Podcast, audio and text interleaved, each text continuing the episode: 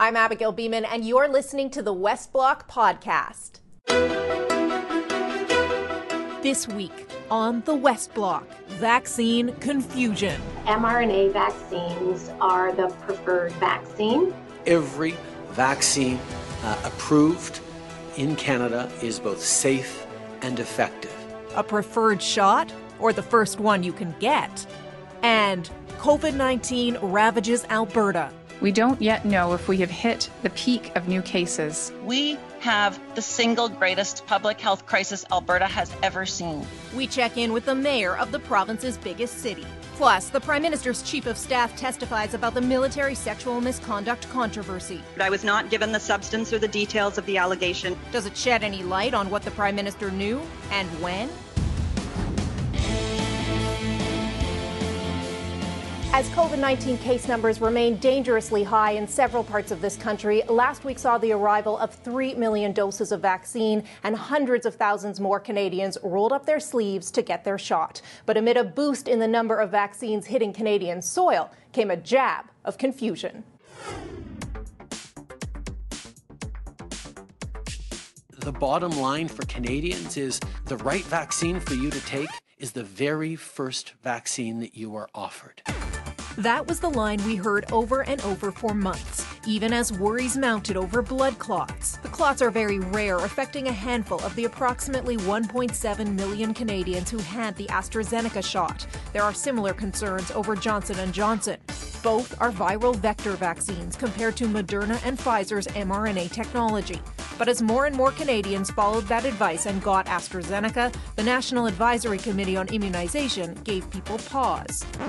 What we've said all along is that the mRNA vaccines are the preferred vaccine. A preferred vaccine? What was that government line again? The right vaccine for you to take is the very first one that is offered to you.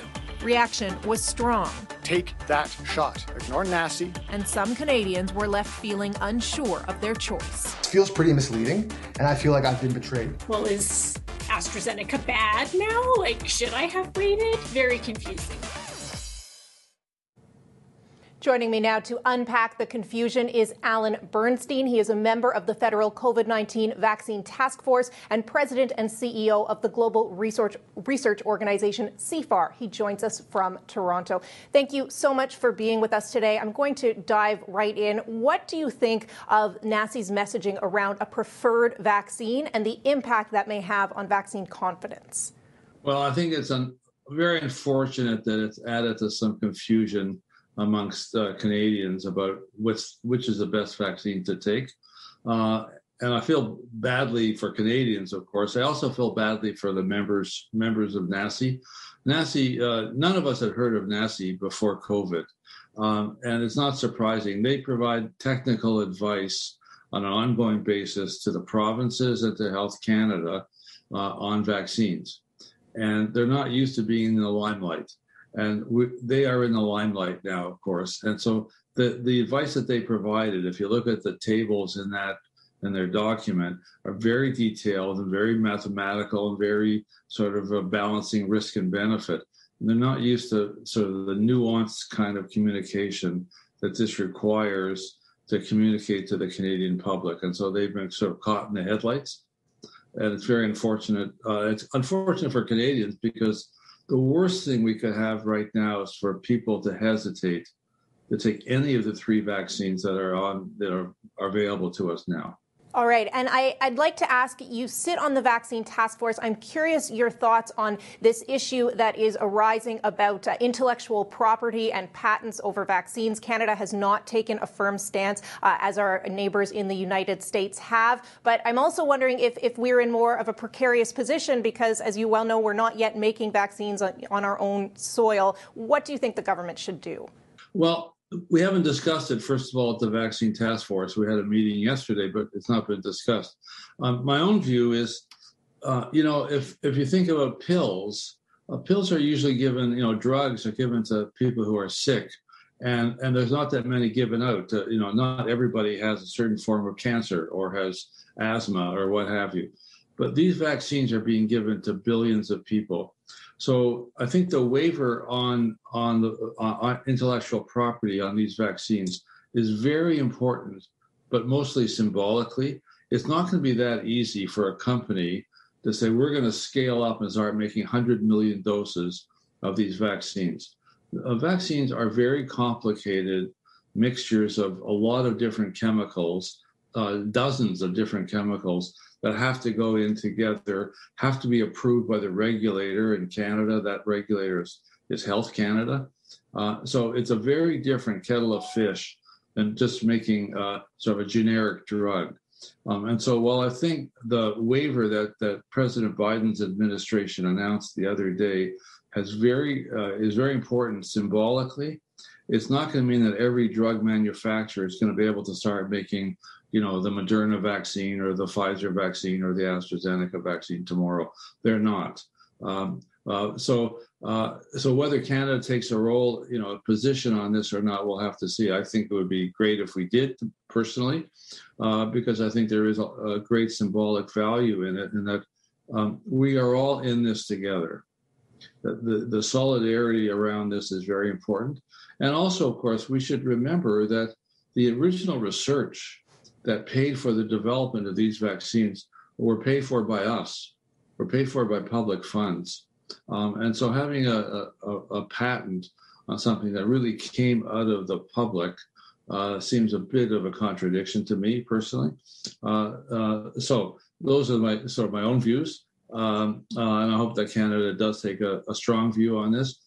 All right. And, and finally, I want to ask about the federal council that you chair. I want to make sure I'm getting this title right. It's the Variants of Concern Scientific Advisory Council. To be honest, we haven't heard much about that since it, it got underway a few months ago. I'm wondering what you can tell us about the push to get ahead of variants and whether that lies in securing booster shots or, or, or what else. Yeah, so we've just started to meet a few uh, about a month ago now. Uh, our our job is to take kind of the long view of of how how are we going to, as a country and as a as a planet, uh, deal with these variants which are arising, and um, uh, what are we going to do about vaccines and vaccination uh, going on forward for the next uh, few years? And the vaccine task force has also been discussing this, of course, uh, and we've be- we've begun as a country to negotiate with our suppliers for vaccines and for vaccines against the variants uh, going forward over the next two years or so. Uh, and we've been in this, uh, you know, journey before, of course, with flu. You know, we all get the influenza vaccine every year, uh, and every year it's a different vaccine because the influenza virus changes every year. Uh, and so I think we're going to enter into that world now with with the COVID nineteen variants of concern. And they're the ones that we know about now. The big ones, of course, are the ones out of the UK, which have really taken over. They're very transmissible. It's a very transmissible variant, and sort of taken over in Canada. Uh, luckily, the one out of out of South Africa, the B1351, is still present in very low numbers here, and it appears to be more resistant to the vaccines that we have. Uh, and so we're going to have to design new vac- new vaccines against that variant.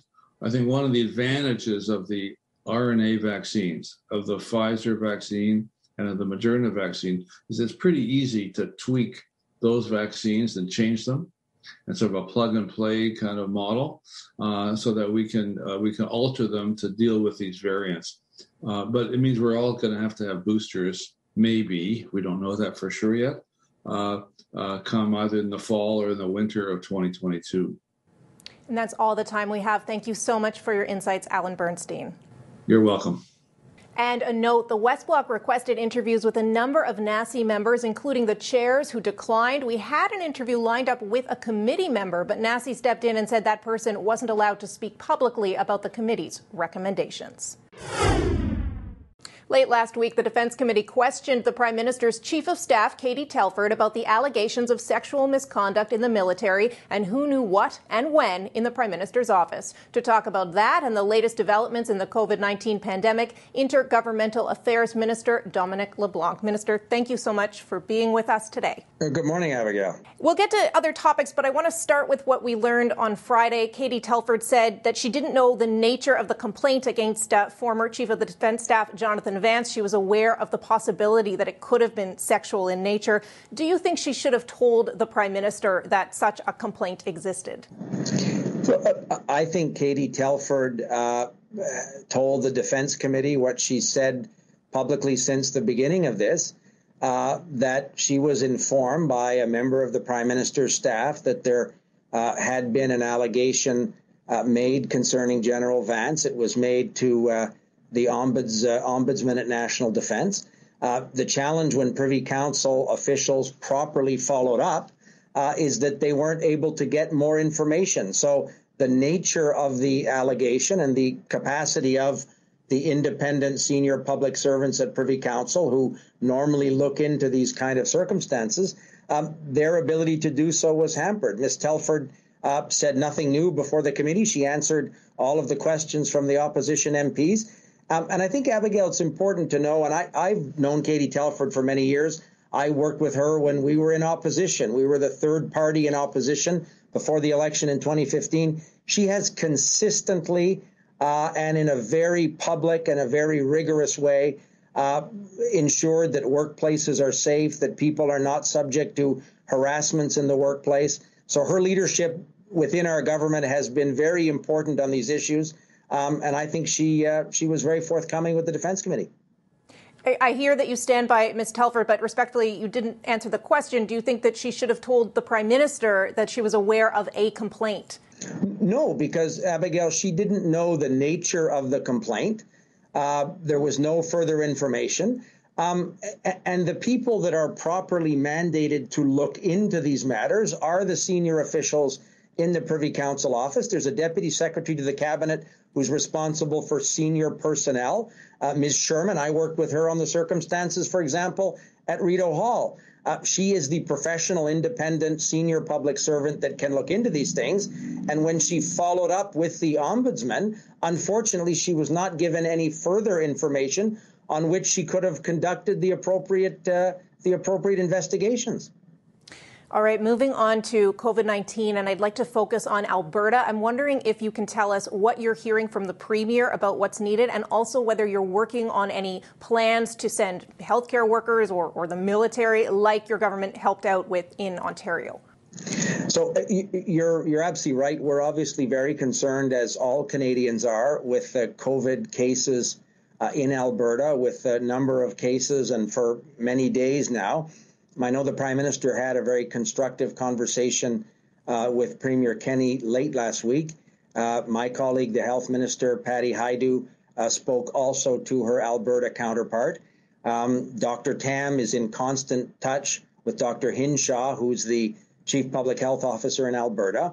The government, the Prime Minister reiterated to Premier Kenney, as I have in my conversations with him, that obviously uh, if the government of Canada, either with the Canadian Armed Forces, the Canadian Red Cross, uh, Statistics Canada, for example, can help with surge capacity around contact tracing. The provinces are very aware of the suite of uh, of measures that we have to to support them and to assist them. And obviously, if the government of Alberta asks for any assistance, uh, we'll do whatever it takes to support them and to support the people of Alberta. All right, and I'd like to pivot to long term care. National standards were a promise that was made uh, back in September in the throne speech. Your government recommitted to that in the budget. But back in October, you said that you were prepared to move forward with national standards in a matter of weeks, not months. And here we are seven months later without them. So I'm wondering what stalled and how close are you to making that a reality? Uh, so it, it's obviously a huge uh, priority for us. We think it's a priority for all Canadians. My mother had been in a long term care facility in Ontario until she passed away a year and a half ago. So, like many families, we understand and share the concern people have in terms of providing the best care possible. Uh, you'll note that the budget uh, a couple of a few weeks ago uh, offered three billion dollars of federal investment to provinces that want to work with us on establishing best practices, national standards. Uh, I had a conversation with a conservative premier this week. Uh, he is more than happy to work with us on national standards. The premier of Newfoundland and Labrador himself, uh, a surgeon, a doctor, has said to other premiers that there's a lot of merit in collaborating with the government of Canada. And we're prepared, Abigail, obviously, to put up considerable uh, investments to help provinces raise those standards. Uh, the National Standards Council and an independent group of experts are preparing what might be national best practices, standards, benchmarks, call it what you want. These shouldn't be developed by politicians, but by experts in infection prevention, infection control, um, and and caring for for persons that are elderly or that are vulnerable. So those standards are being worked on, um, and we have a number of provinces that are telling us they're more than happy to collaborate with us and and to see federal investments go to improve those standards in their provinces. But if that all sounds so positive, why are we seven or eight months post original promise without anything tangible? Well, I wouldn't say there's not anything tangible. Three billion dollars uh, confirmed in a budget two or three weeks ago, I think is quite tangible. The National Standards Council deciding to work with a panel of experts to quickly develop those standards again is something tangible. And my conversation with at least three premiers in the last week tells me that they're ready to announce uh, joint efforts with us very soon on how we can collaborate to uh, to set those national standards. And we're going to proceed, Abigail, with jurisdictions um, that want to join us. So we obviously hope and think that all provinces would. Why wouldn't you want to take federal money to help improve the standards of care you're offering people in long-term care homes? But we'll start with those that are willing, and hopefully the others will join us as well. All right. Well, I know a lot of families will be watching for that. That's all the time we have. Thank you so much for your time, Minister.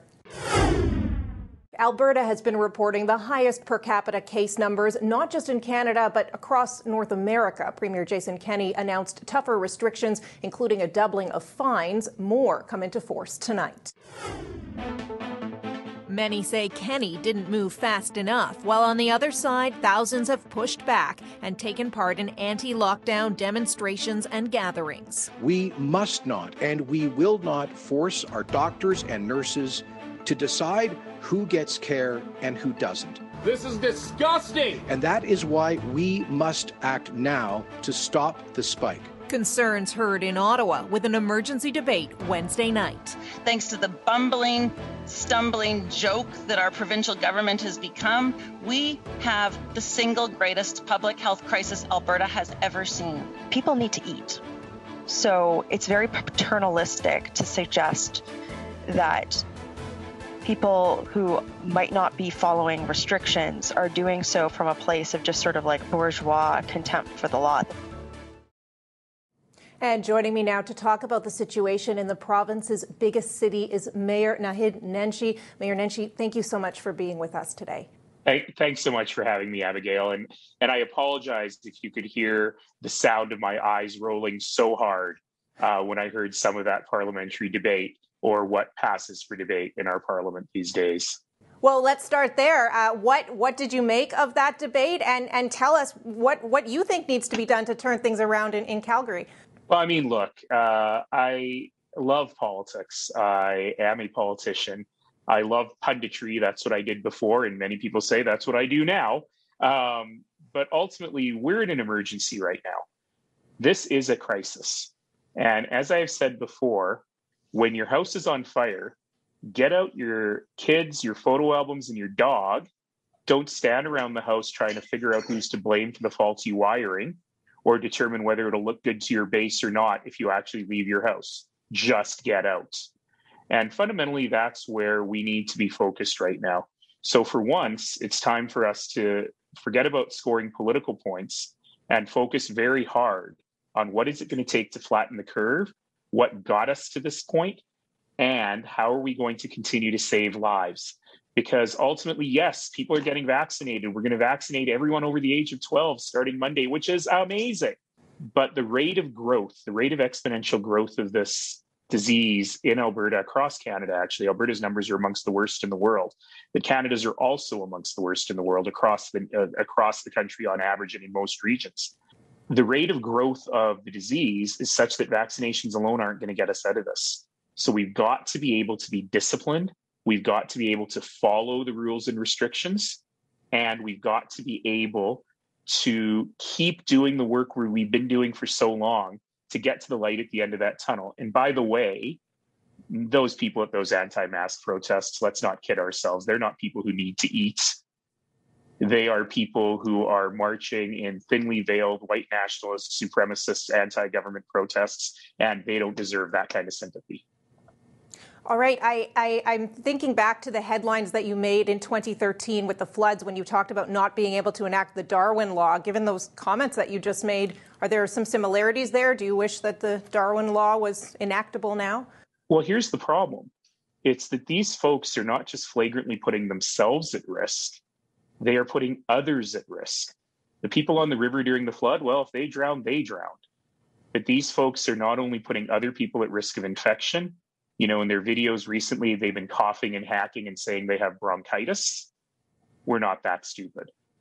But in addition, they are the ones who are running the risk of filling up our uh, hospital beds, of filling out our healthcare system, despite the fact that they did this to themselves. So, no, I don't have that kind of sympathy that we heard in that clip.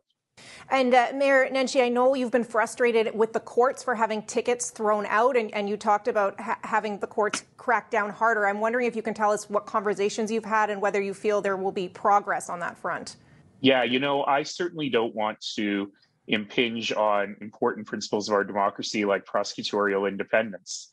But when I hear stories like our police chief telling city council that the provincial government said, slow down on the tickets, the courts are very busy, that certainly doesn't help the women and men in the police service do their job very well and it emboldens the protesters. So I'm really happy to hear brand new language from the province of Alberta, from the Ministry of Justice, saying they're going to crack down harder. As a matter of fact, uh, the court just yesterday, late yesterday, issued a preemptive injunction against these rallies, which gives us a lot more powers to go after those leaders. And I fully expect that's what will happen.